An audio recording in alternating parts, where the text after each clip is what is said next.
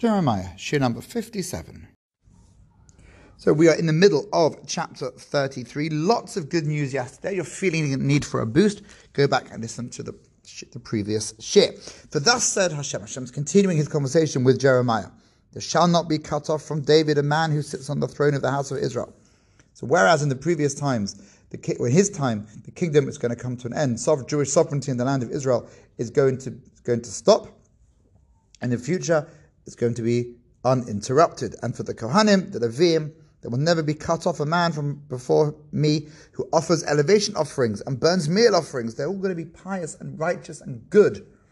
Unlike previous times in history where there's been corruption even in the holiest spaces. So things are going to change for the Jewish people.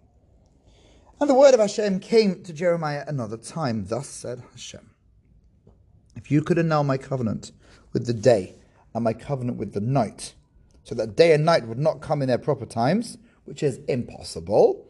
So too could my covenant be annulled with David, my servant, to stop his descendants being the kings and the future Mashiach, and the future covenant with the, the Kohanim and the Leviim.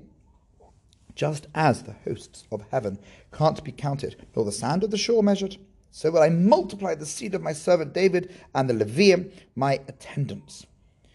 And another speech that came, saying, Surely you have observed what these people have spoken, saying, The two families that Hashem had chosen, he has rejected them, causing the people to renounce being a nation before them any more. So these two groups represented political leadership and spiritual leadership. And these two groups have suffered because of wrongdoing. The people then interpreted that as saying, well, God's no longer interested, so they weren't going to listen to the political leaders anymore. They weren't going to listen to the spiritual leaders, and that's where things went, went wrong. So Hashem says in response to that, if my covenant with day and with the one with the night would stop, meaning if normal nature life cycles came to an end, so would I reject these groups. But they're not going to come to an end, and therefore I will return their captivity. I will show them mercy. It's all going to get so much better. Chapter 34. The word of Hashem came to Jeremiah from Hashem. It's interesting how the different headings, perhaps there's significance in all of those beyond the scope of the shir, but it's, it's worth thinking. Ki Hashem, so said Hashem. He devar Hashem el Jeremiah. The word of Hashem came to Jeremiah. And here it's Hadavar Asher Haya el Jeremiah. The matter, the words that came to Jeremiah, may Me'et Hashem. From Hashem. By the way, this is no, these talks aren't all in the same chronological time frame. Uh, this particular word came when Nebuchadnezzar, king of Babylon, and his entire army, and all the kingdoms of the land under the rule of his hand, and all the nations were fighting against Jerusalem and against the surrounding cities. So this wasn't a bad time. Thus said Hashem, the God of Israel. So whereas Nebuchadnezzar was the king of the Babylonians, Hashem is staking his claim very clearly that he is the God of Israel. Go and speak to the king, King Tzidkiyahu, King Zedekiah, and say to him, Thus said Hashem, I am delivering the city into the hand of the king of Babylon. He's going to burn it by fire. You won't escape.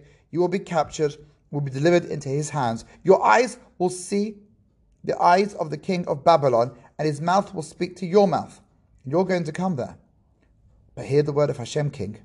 Thus said Hashem concerning you You are not going to die by the sword, you will die peacefully. Now, although the king would be blinded and placed in chains, which we know about from the book of Kings, chapter 24. So it's Kings 2, chapter 24, where that particular anecdote is spelled out he died in peace, which could mean that he outlived Nebuchadnezzar. You will die peacefully. Unlike the burnings performed for your fathers, the earlier kings who were, who were before you, so will they burn for you. They will lament for you, saying, Woe, Master, for I have spoken this word, the word of Hashem. Would you have taken that prophecy if you were the king of Israel? Do you want to know your end before it happens? Is it comforting? Is it terrifying? Interesting, we don't get any response from the king, no comment back to the message that he received. More tomorrow, please God. Have a good day.